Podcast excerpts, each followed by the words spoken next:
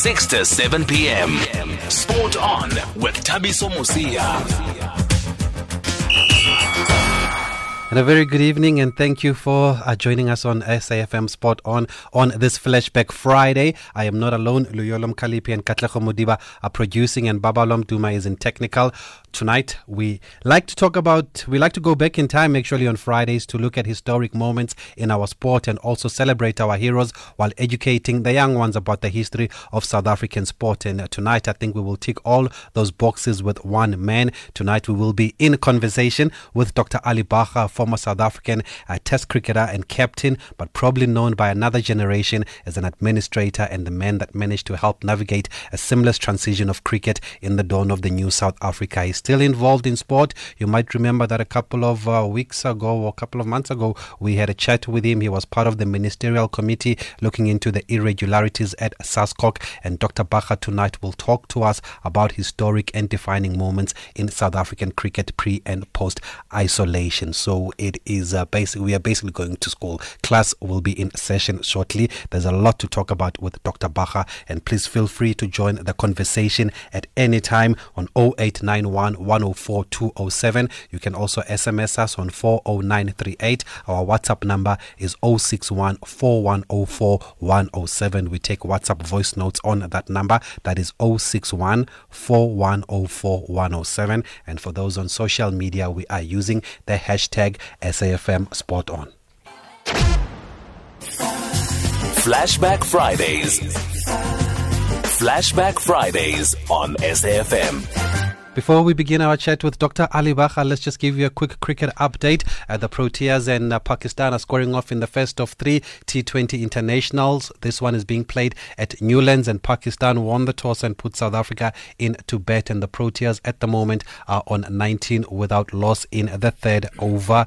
And uh, there are couple of changes here. I see wicketkeeper Gihahn Cloete is playing in only his second T20 international, so he's opening the innings with Reeza Hendricks for the Proteas. And this is part of the doubleheader. Of course, earlier today, the Proteas women's side beat Sri Lanka by seven wickets with captain Dane van Niekerk leading from the front, taking three for 12 as they restricted them to 90 for 8 in their 20 overs. And then she came back with an unbeaten 71 of 55 balls to lead the Proteas to victory over Sri Lanka in the first of three T20s in their series. So we'll keep you updated as we go along. But now let's welcome Dr. Ali Bacher, who's been kind enough to join us in studio. Dr. Bacher, good evening and thank you very much, sir, for gracing us with your presence. My pleasure. Thanks for inviting me. I mentioned earlier that we use the slot, Dr. Bacher, just to educate, inform, and look back at historic moments in SA sport while also celebrating our heroes. And we're going to go back in time with you tonight. Firstly, there's a generation that doesn't know that you were a national team player and captain, including me. Uh, it might have been short, but how do you look back at your playing days? I never think about it. That's me in life. Um, if I've made mistakes in the past, and we all make mistakes, I often think about them, try to rectify them. But you know, life's been so good to me and fast that uh, you know, if you talk about my past in cricket, I'll have to think, you know, very clearly and uh, remember some of the things that I was involved in. But look, you know, I I had a a career that uh, was basically was my family and sport, and I can recall as a kid, age four, five, it was soccer, it was tennis, it was cricket. Uh, the late Don Bradman was my hero. Mm-hmm. He averaged 99.9 in Test match cricket, and I think one of my, my greatest moments in my career, career is that in 1992, on the way to the World Cup, my wife and myself stopped over in Adelaide and we had an evening with him. Wow. And he was unbelievable. I mean, he knew more about South African cricket than I did. Oh. Um, and he's probably the greatest sportsman the world's ever seen. And nobody's come close to emulating what he achieved uh, in in world cricket. Um, I went to Yeoville Boys Primary School, played all sports, went to King Edwards, played cricket, and I think back to my cricket career that I think I was 17 and a half, 18. I first played for Transvaal. Mm. So I played from 1960 to 74. I had 14 years, um, loved every moment of it, and I was very privileged and honoured that when I was 21, I was made captain of Transvaal. So I was a very young person, uh, but I had some very good people around me. They gave me a lot of support. Um, at that time, we always came second to Natal. Couldn't beat them. Uh, always second. Um, but after the late Jackie McGlew retired and Roy McLean retired, uh, I think we started to get confidence. And I think one of my, not finest moments, but moments that I really think back with a lot of pride is that we had a Currie Cup team Yeah, yeah. that won five Currie Cups in a row. And you must remember that at that time, because international tours were not every year, so when you played Natal, they had all their top players. Mike Procter, Barry Richards, you played Western Province all the time, Eddie Barnett. So it was very tough. In fact, some of the cricket was more competitive than the test matches I played in. so we had um, five consecutive wins. Um, Lee Irvine was Yes, probably our best batsman, a magnificent batsman. The late Brian Bath opened the batting with me, and I've just come back from Perth. I spent three days with my great friend Don Mackay Coetzee. Uh, he was a left arm medium fast bowler. He was our bowler, and he's not afraid to tell the world that he won the five Currie Cups for me. Even though I understand you're one of the leading run scorers in that Currie Cup. But he has a record. Um, one of the greatest batsmen the world's ever seen is Barry Richards. Ah. And he opened for Natal, and Cox got him out 14 times. Oh. And it was quite amusing because Cox wasn't scared or afraid to tell the opposing batsman how good he was. So when Barry used to open the batting, as he came to the crease, Cox would say, Look, it's seven times.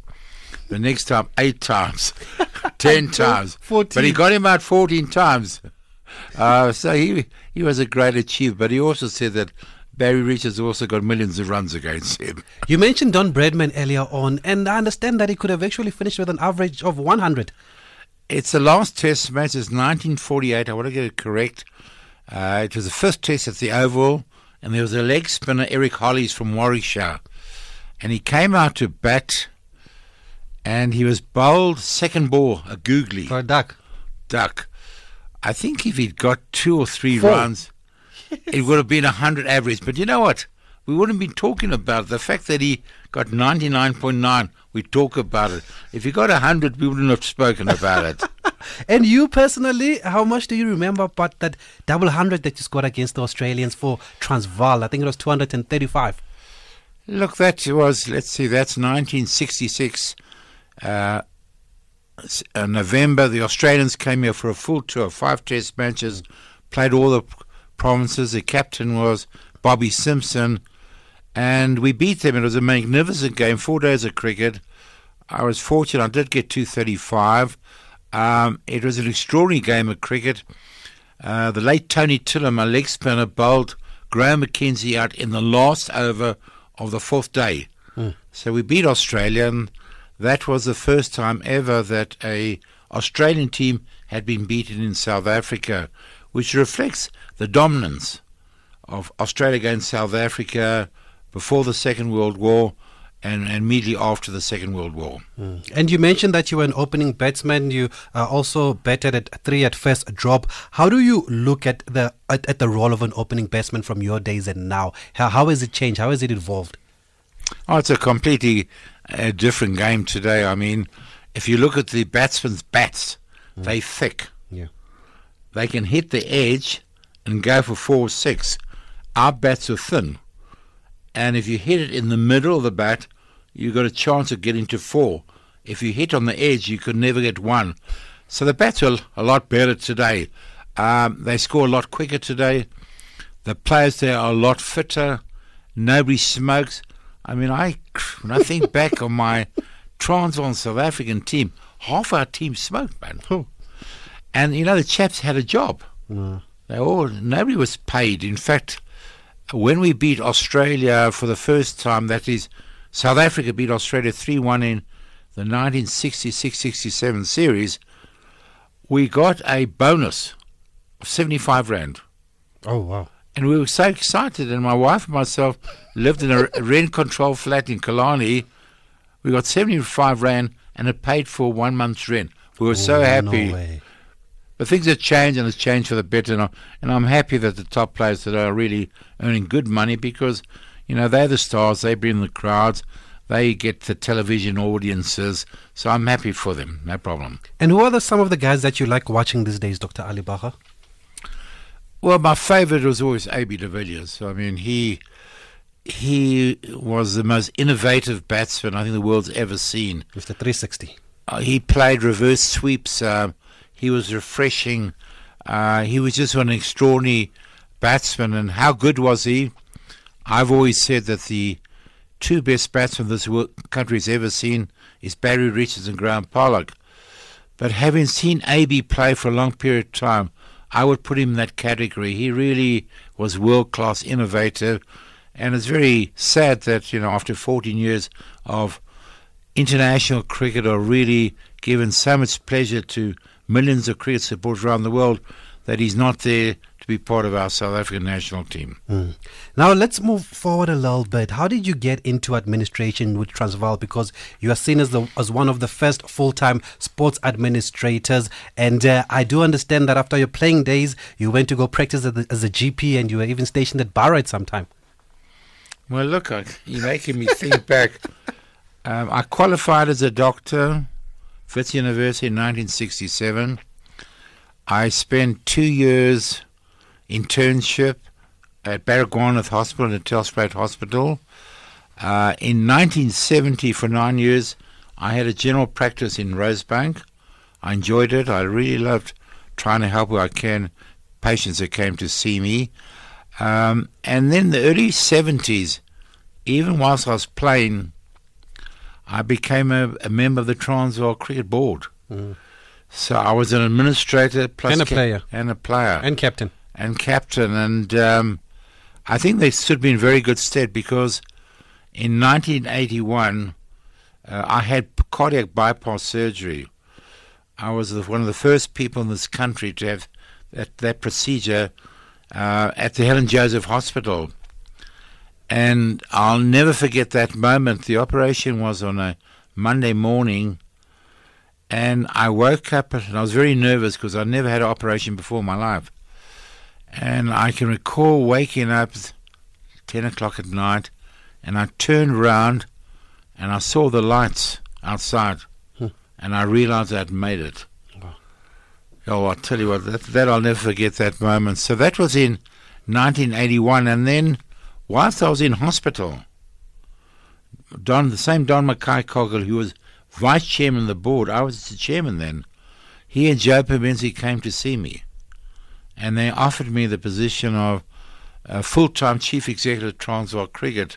And I think I became the first full time chief executive of any sport in this country. Yeah. And it started in 1981, and, you know, I had um, a wonderful period. It lasted till 2003 when I retired after 22 years of full time administration in cricket. And look, there's some tough times. The, the Rebel Tours, mm. the late Hendrik Cronje with he said uh, uh, parting. Uh, but when I think back, I, I was very privileged because, you know, I think most people go to work with they're really not excited about the day uh, they've got responsibility, they've got a family, they've got to earn a living. But those 22 years for me was, oh, was such a wonderful period in my life because I was passionate about the game. I loved the game. My family, my wife gave me every support. I mean, I worked seven days a week. It, it made me happy early in the morning on Sunday to phone somebody in East London, Port Elizabeth, how mm. we going in the townships, or oh, with any good cricketers coming through. Call SAFM right now on 0891 104 207. And a quick cricket update. Proteas have moved to 41 for 1 in the sixth over of the first of three T20 internationals against Pakistan. This one being played in Cape Town. Pakistan won the toss, put the Proteas in to bat. And let's go to the lines now already. We've got people calling us. Cabello has called us from Pretoria. Cabello, good evening. Thank you for joining our conversation with Dr. Ali Bacher. Mr. Musi, how's it? Fine, thank you. And you, sir? Hello, Cabello? Uh, hello, can you hear me? Yes, we can hear you loud and clear. I was saying, how's Cape Town treating you? ah, no, it was very nice. It was very nice. We are back in Johannesburg now. Thank you. Okay, thanks for bringing the legend of the cricket in. in. uh, Mr. Ali Bacher. How's it, Mr. Ali Bacher? Hi, hi. Yeah, you know what? I grew up knowing Ali Bacher as, as an administrator of cricket. I didn't know this such accolades in the moment uh, Thabiso was mentioning them and you were mentioning them, how you achieved. Um, so far, I have got a question about transformation in cricket. You've been talking transformation in soccer, rugby, everywhere, not soccer, but rugby. Has, has it worked for us? And again, the second question will be, what, what is the missing link in our uh, Proteas now compared to then Proteas who once reached the finals of the World Cup, uh, the, the Proteas who we used to love of the Cronjes, the Pollock, the Allan Donalds. What, what's the missing link? Because now they are paying, they are paid more. They uh, so many sponsors on board. Thank you. All right, I think transformation um, was necessary f- by legislation. We had to push it, we had to move it forward. I can remember in, I think it was 1998, we were playing the West Indies, and I was part of a board that, for the first time, came out with a policy that you couldn't have an all white team. And that was a start, and it had to be done. And the downside of it is that the first casualty of that policy was my nephew Adam Bacher. but I'm glad to say that my family still talk to me. and Herschelle Gibbs came in as called it the uh, black coloured player. Uh, in 2019, look, I think we've done well. Um, I think the process was slow, but I think we are seeing the benefits of that push. And I think back against 12 months ago when we played Australia in Port Elizabeth, our bowling attack was all black, and it was there on merit. Um, and I was quite disappointed that nobody in this country, no media person, said, Hold on, look what's happening here. Our four top bowlers playing for South Africa on merit. Uh, two were Africans, one was Indian, and was coloured. So we've come a long way, and I, I just hope that, you know, and there was talk some year, year ago that there's still got to be quotas in the national team. I mean, that's gone, that's past. I don't think any of us are worried about that. When I see our South African team there, it's there on merit and reflects the different peoples of the country, and I think it's deserve, deserving of all our support.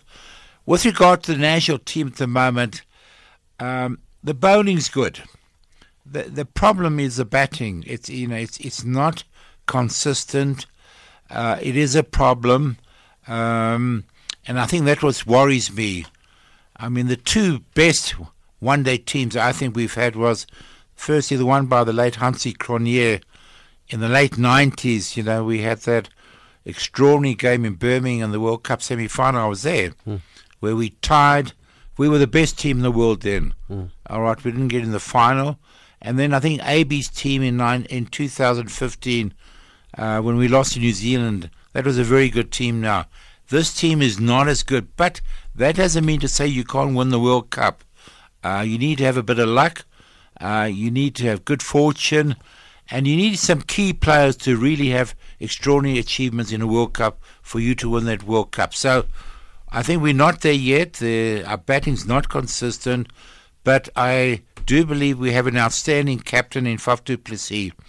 He's a people's person. You can see it on the field.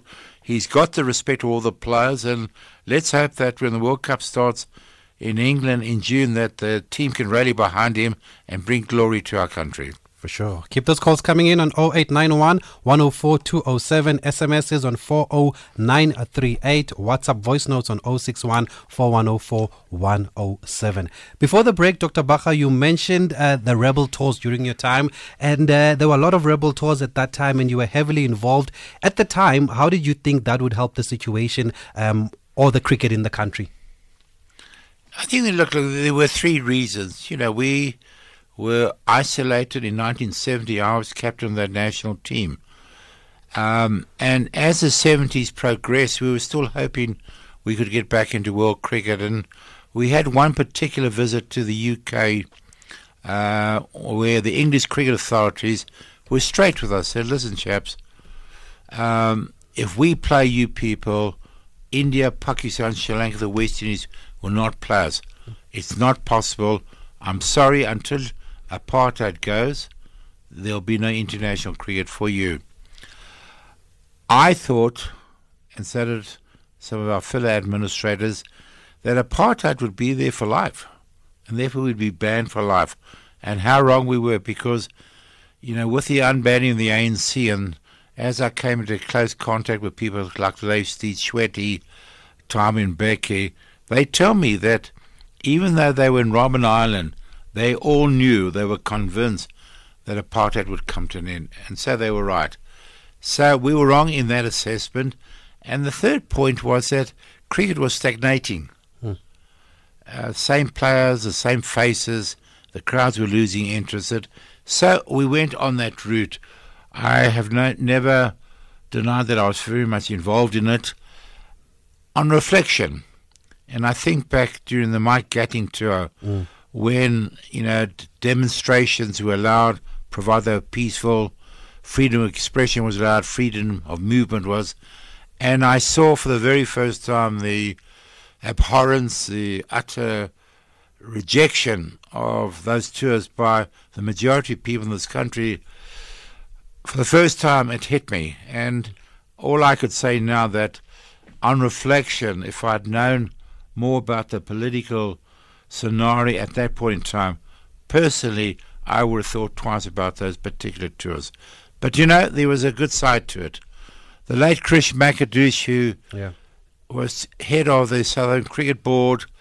Uh, we then united, and he once said to me, Ali, you know, and he went public about it, you know, Ali, it caused you personally a lot of hurt, trauma, but you know, it was a good thing because what it showed that you can never have a tour into South Africa unless the majority of people are supportive. So that that gave me some degree of comfort, but for me it was a very traumatic experience. Um, I can recall that after we shortened that particular tour, I lost my confidence for the first time in my life. I used to go home at lunchtime, pull out the plug of the telephone, which I've never done in my life. And you know, the savior was for me was the late Frederick van Zyl Slabbert, who I knew well. And what had happened was that the ANC were now coming back into South Africa, and they had the first ever, call it, conference meeting between business leaders in the ANC in Johannesburg. And I think it was a Wednesday. Van Zyl Slabbert phoned me at 10 o'clock of the night and he said, Ali, uh, I want you to go down to Mdantsane on Friday and meet Steve Tshwete. And I said to him, Who's he? he explained to me who he was. And I went down on that Friday night. Uh, a great friend of mine, Robbie Mazel, who lives here, gave me his driver. I went in Mdantsane. I was given a dress to meet Steve. Uh, he was late by an hour because I think he went to see his father who wasn't well. He walked in, this tall gentleman, thick rimmed glasses. Uh, he sat down on a couch. He was very tall, and th- the seat that I was sunk. Wow. So he was perched over me. and I can't remember what I said to him. I spoke for about 45 minutes. And, he you was know, just listening to you. and he listened and he listened. And when I stopped, he put out his hand to me, shook my hand, he said, Ali, I'll support you. Oh. And he never stopped supporting me. And he saved me. There can be no question. Hmm. He saved me by the fact that, you know, we had, we had erred, that's what the ANC said, but I think they believed in me and he believed in me. And we started a whole movement whereby initially he was a key person in the unification of South African cricket. He really was so respected and adored by people in the South African Cricket and South African Cricket Board. He became almost a legend in our fraternity. Everybody loved and adored him. And I had the privilege of going twice with him on overseas tours, twice to London and twice to the World Cup. And, uh, you know, our friendship grew and he came to two of my t- children's weddings. He often came on Friday night to my house for dinner. Oh. And it's really a sad, sad moment for South African sport, this country, that he died so early in his life. And he was the first Minister of Sport under the ANC government. And during that rebel tour, Dr. Bacher, at which stage did you decide that you would call off the tour? Was that after consultation with the National Sport Congress? I understand it was headed by a certain Mr. Ngconde Balfour. We, we met in, in Nandi. Um, I think what became apparent to me that there was a game at the Wanderers Cricket Stadium, and as I said to you, uh, demonstrations were permitted, and I got very, very anxious. The team was due to go to Cape Town the following day, and there was, I think, real stories that were truthful that um, the anti-apartheid demonstrators had bought thousands of tickets. They were going to invade that pitch, and I got fearful for the first time that somebody could get killed here.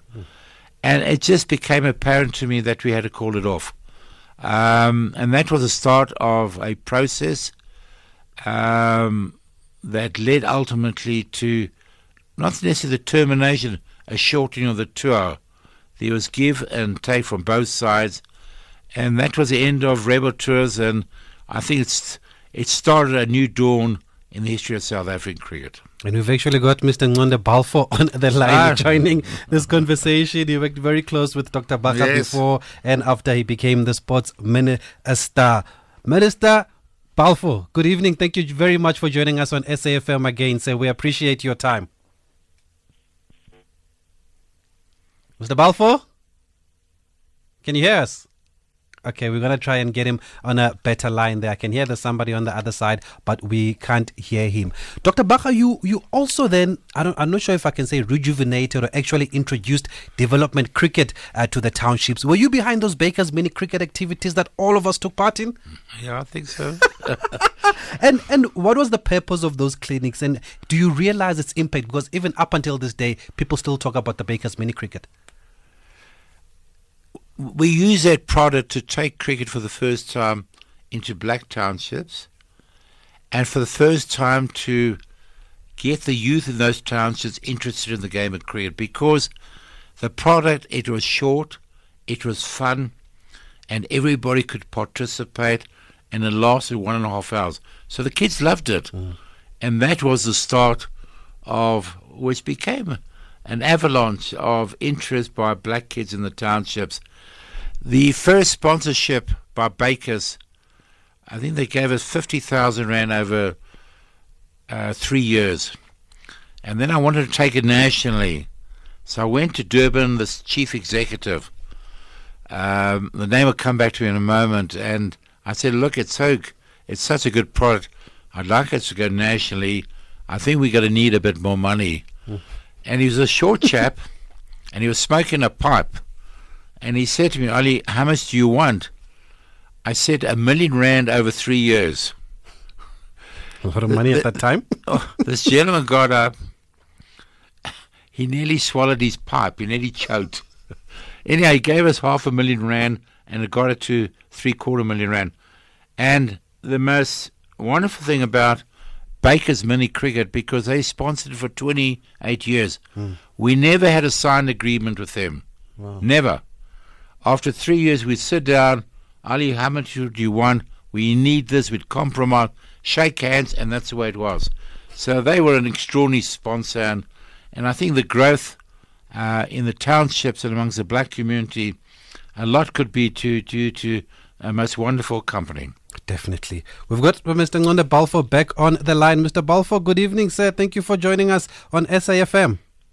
molweni kwa-SAFM ithini molweni nako-ali ali Good morning. How are you? Fine. How are you, my friend? How are you?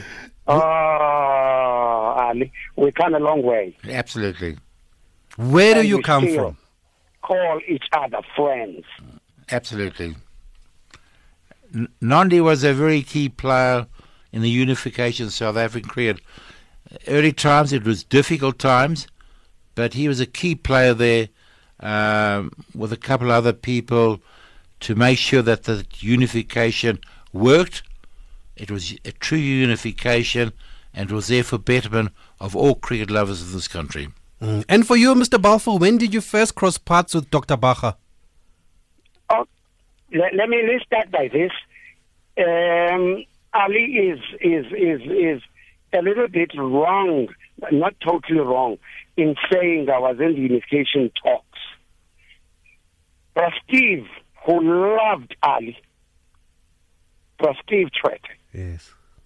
loved Ali. Thank you. because they can they could talk.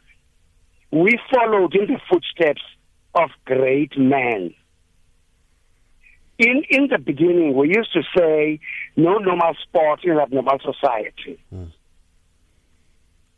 Isolation days were difficult, not only for one side, for all sides. And um, I'm, I'm just coming to the Mike Gatting tour, which he talked about. I was listening the whole time to his conversation. I'm in Alice, by the way. Um, Kwantlela Manzi. That's Mm. where I learned my cricket. Again. Edikeni bhuti man. That's where I I I I, I learned cricket. Mm. Um, so the Mike Gatting to was difficult. We we went to London to try and stop it. Correct. We were three, but we came back thinking, uh, no, they are going to stop this thing, but it didn't. Mike Gatting and his team were just coming. We got two players to pull out of that tour. And uh, as Ali says, it started and it had to be abandoned. One of the things that I take my hat off to Ali during those talks, which were very, very tough, Ali always showed a cool uh, ex, um, um, imposure.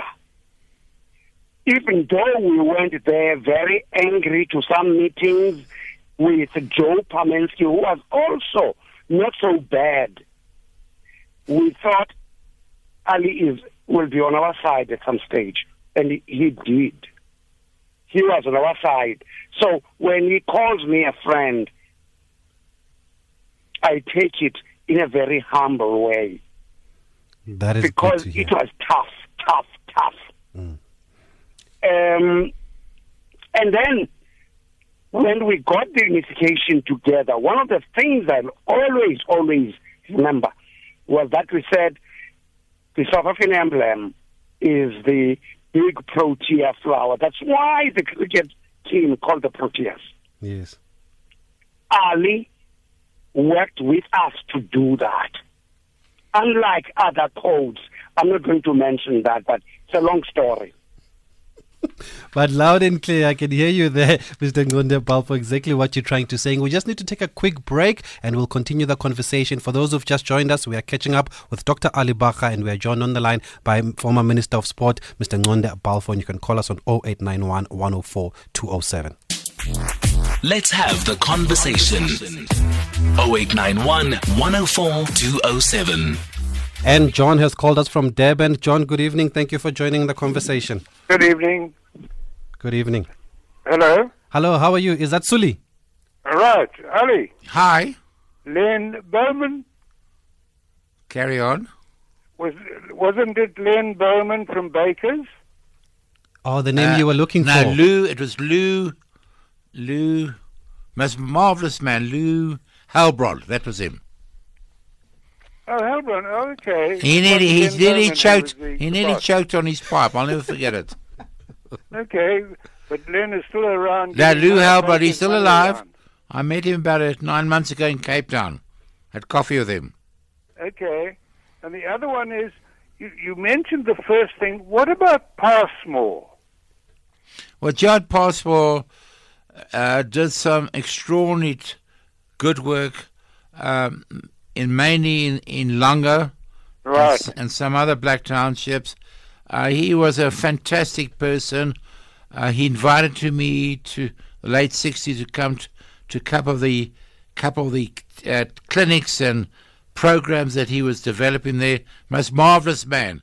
He was Well, just what was the name of that that fellow who went to play for England? Gee, I'm getting old. I can't remember. play for England. Yeah, chap from Cape Town. Couldn't play for the. Uh, Basil, Not Basil D'Oliveira. Basil D'Oliveira. Sorry, Basil D'Oliveira. that's right. Yeah, yeah, yeah. Yeah, No, he, he was a Passmore. Uh, nah, nah, he had nothing to do Not with a po- J? Nah, nah. Yes, he was. I don't think so. okay, John in Devon, thanks for that. We've also got Suli that's called us from Devon. Suli, good evening. Thanks for joining us. Good evening to you, uh, sir, uh, and to Ali Bacher. Man, it's an honor speaking to Ali Bacher. Welcome on the show. Thank you. Uh, uh, Mr. Ali Bacher, I followed you from all, all the time, and, and uh, Mr. Balfour there, and Tshwete. Um, thank you for bringing the Bakers cricket, and you had a good career, man. Uh, to me, you're a legend. And my thing is, m- my message to you is, uh, hope you stay in, in know into the in in the cricket field. Like, uh, don't just leave us, you know. Well, Okay, it's, it's going to be difficult. I'm turning 77 in May. But you're still a bit involved because you were involved with SASCOC there, so that's good uh, to know that you're still uh, getting yourself uh, busy. We still have uh, Mr. Ngconde Balfour on the line. Mr. Minister, before we let you go, what's, what's your message to Dr. Bacher as a friend and as a colleague uh, that you've mentioned so many times when we've spoken to you? about, about um, let me mention two things quickly. Mm. Um, I mentioned the Proteas emblem because he agreed with us as the NSC. And we appreciated that. Then the Hansie Cronje thing happened. Mm. Uh, I used to call that young man, Captain, my captain. He helped. Dr. Bacher helped. I know he was not happy, but he helped. That's another The moment. That's another moment, Dr. Bacher, that must sh- have shaped your life. You can hear how emotional um, Mr. Balfour is getting the Hansie Cronje saga. How tough was that period, and what was the most difficult aspect of that saga to deal with? Was it being let down by Hansie? Was it the reaction from the international community? Or was it the shame that it brought to the sport that you so dearly loved?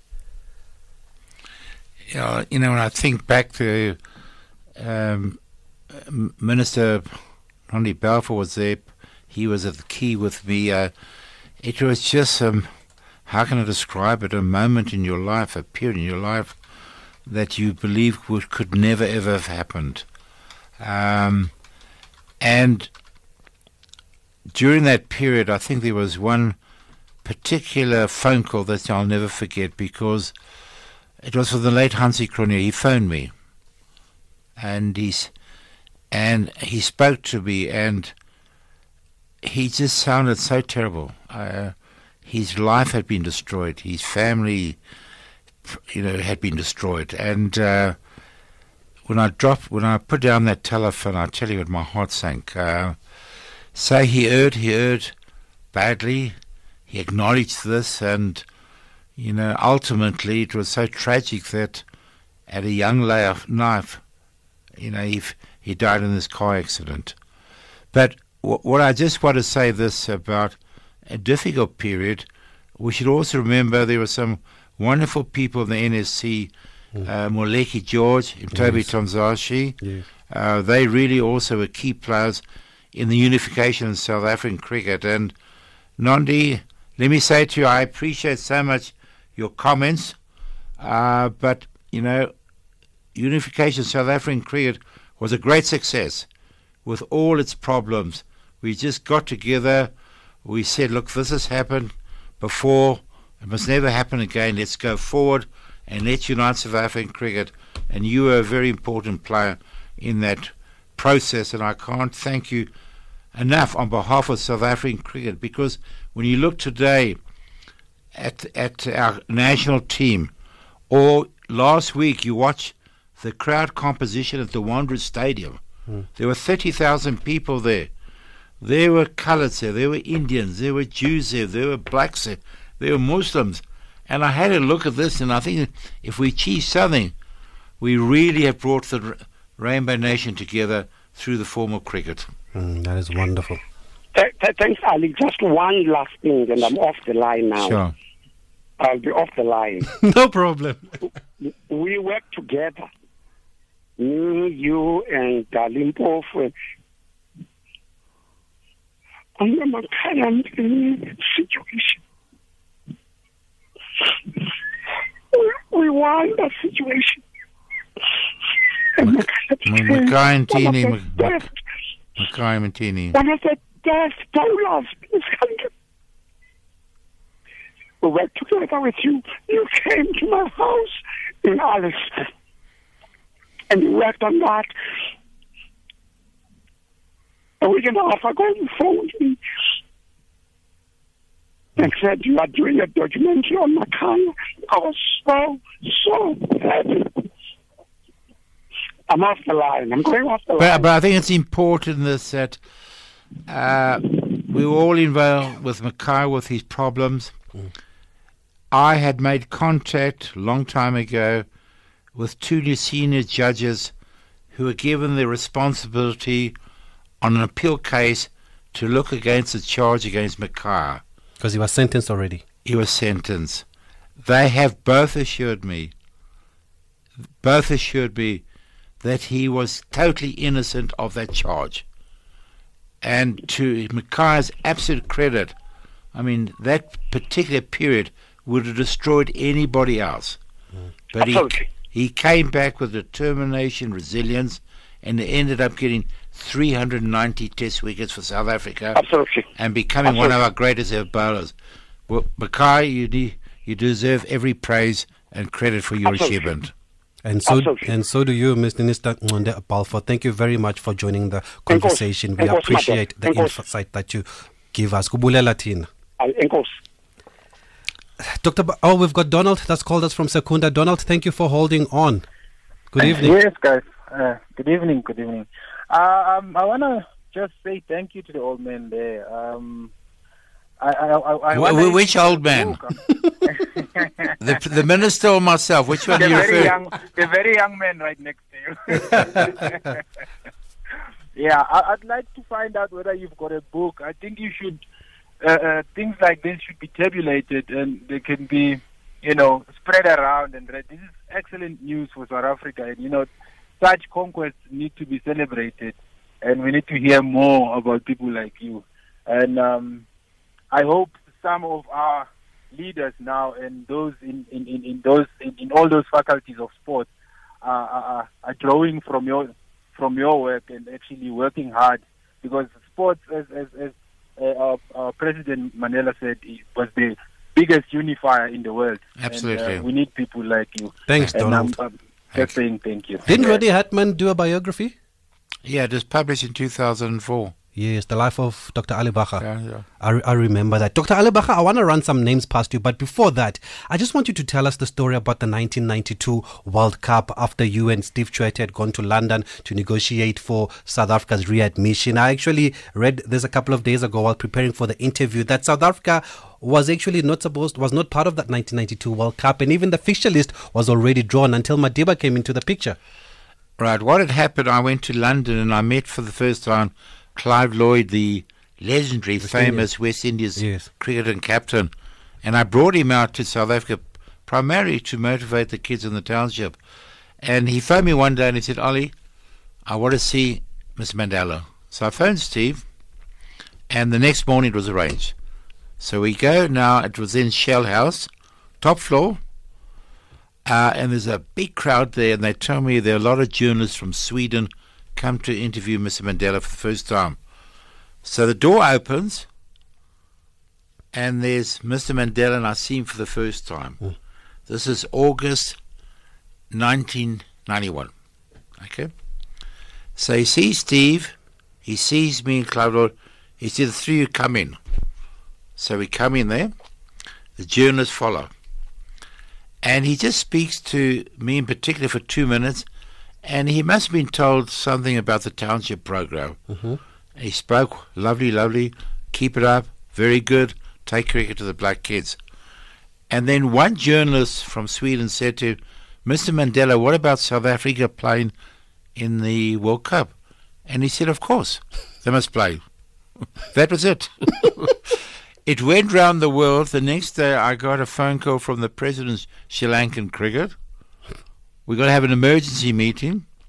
We all flew to Dubai. Whoa. Uh, the meeting lasted 45 minutes, and that was it. And we went to the World Cup, and that was the extraordinary, unprecedented power, you could call it, or Of Madiba. Amadibo. Wow. I want to run a few names past you and I just want to find out what do you think uh, when I mention these names. Some of them you've interviewed on your very successful and wonderful program called In Conversation uh, with Sachin Tendulkar. Sure. Look, w- w- one of the greatest cricketers the world's ever seen, but the most important thing about Sachin is that he's down to earth. Um, his feet's on the ground. He's respectful. Um, if you phone him, and I do have his private phone number, he'll phone me back in a second. Um, you know, he's just such a decent human being. He's he's almost like he's from a different planet. And you must try and understand in India, he's more than a legend. Yeah. There was a time in his life he couldn't leave his flat because he'd be mobbed wherever he wanted to. But uh, I've never seen him lose his cool. Um, he's one of the greatest batsmen, as I said, the world has ever seen, and just such a wonderful, wonderful person. Uh, I adore him, and I really appreciate that our close friendship over many, many years. Great. Brian Lara? Brian Lara, uh, different personality. Um, West Indian, of course. West Indian, um, captain of the West Indies three times. So I think that tells the story. Uh, um, a great batsman. Those two, that's uh, Sachin and Brian Lara, certainly since the time that we came back into world cricket, the two best batsmen of that period.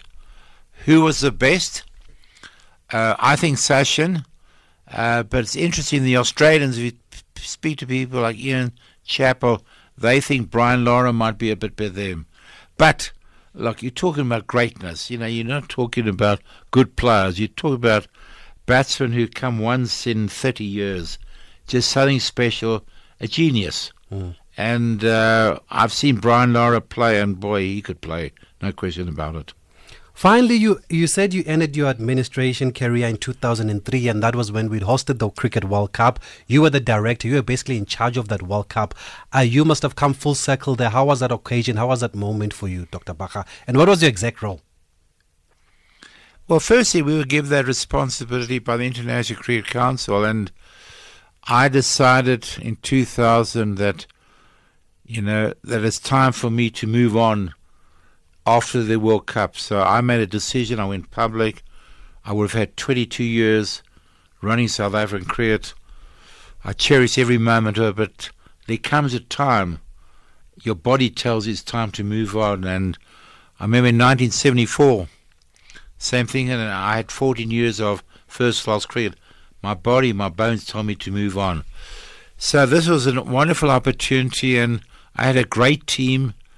Um, I think it's said that it might have been one of the best World Yeah. Cups organized. Look, I don't know, but uh, I just took great pride that we were putting together a an event, a spectacle that the world saw, but was organized and produced by a South African team.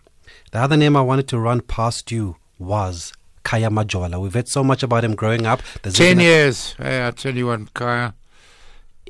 You know when, and, and- and Nandi will tell you, when we had unification of South African cricket, the first thing they wanted, they wanted one of their representatives to come with me and work on the development program, taking cricket to the black people, and they sent Khaya, and he came up to the Wanderers where our offices were, and he was inexperienced. He had no confidence. But you know what? My door was open, and every day he would come in and we'd talk about cricket. And he developed so well that within three, four years, he ran the program, not me anymore. The sponsors loved him. He was a fantastic person. I think in 10 years, only once we had an argument, disagreement, lasted 30 seconds. Um, and tragically, you know, he died of cancer. I think it was 2000. Uh, so we miss him terribly. I'm still in contact with his family. Um, Great sporting family. great sporting family. His father, according to Steve, the late uh, Majola, was killed in a car accident in the 50s. And Steve tells me then that when border rugby played against Eastern Province in the township, they'd have crowds of 20,000. Yes. and Steve knew his rugby, and he said Kai's father was better as a fly off than Keith Oxlee, and people who followed white rugby will know that Keith Oxlee was a great Springbok fly half. But Steve said, "Listen to me, that Majola father, he could play, and he was a great fly half, great sporting family." And you've been a great guest, Dr. Ali Bacher. Thank you very much for giving us your time. I'll end with this tweet from Zico Smith who says, Baker's cricket was the best. I will never forget the year when they came to our primary school in the Northwest to give us cricket equipment. And I think that's the impact that you have in most of us. That's when we fell in love with the games. We used to look forward to those days on a Saturday morning when a combi would come and they would give us free t-shirts and we'd play cricket the whole morning. Even got something to eat and got some biscuits too. And on the SMS line, Jack from Albertine says, an invigorating discussion. that listened so attentively and passionately to Dr. Ali Bacher. Great work as always. Thank you very much, Dr. Bacher. I'm going to phone tomorrow the CEO of Bakers. Mm-hmm. He's in his early 90s. He lives in Cape Town. I'm going to phone him and tell him the praise that he and his company got tonight. Great.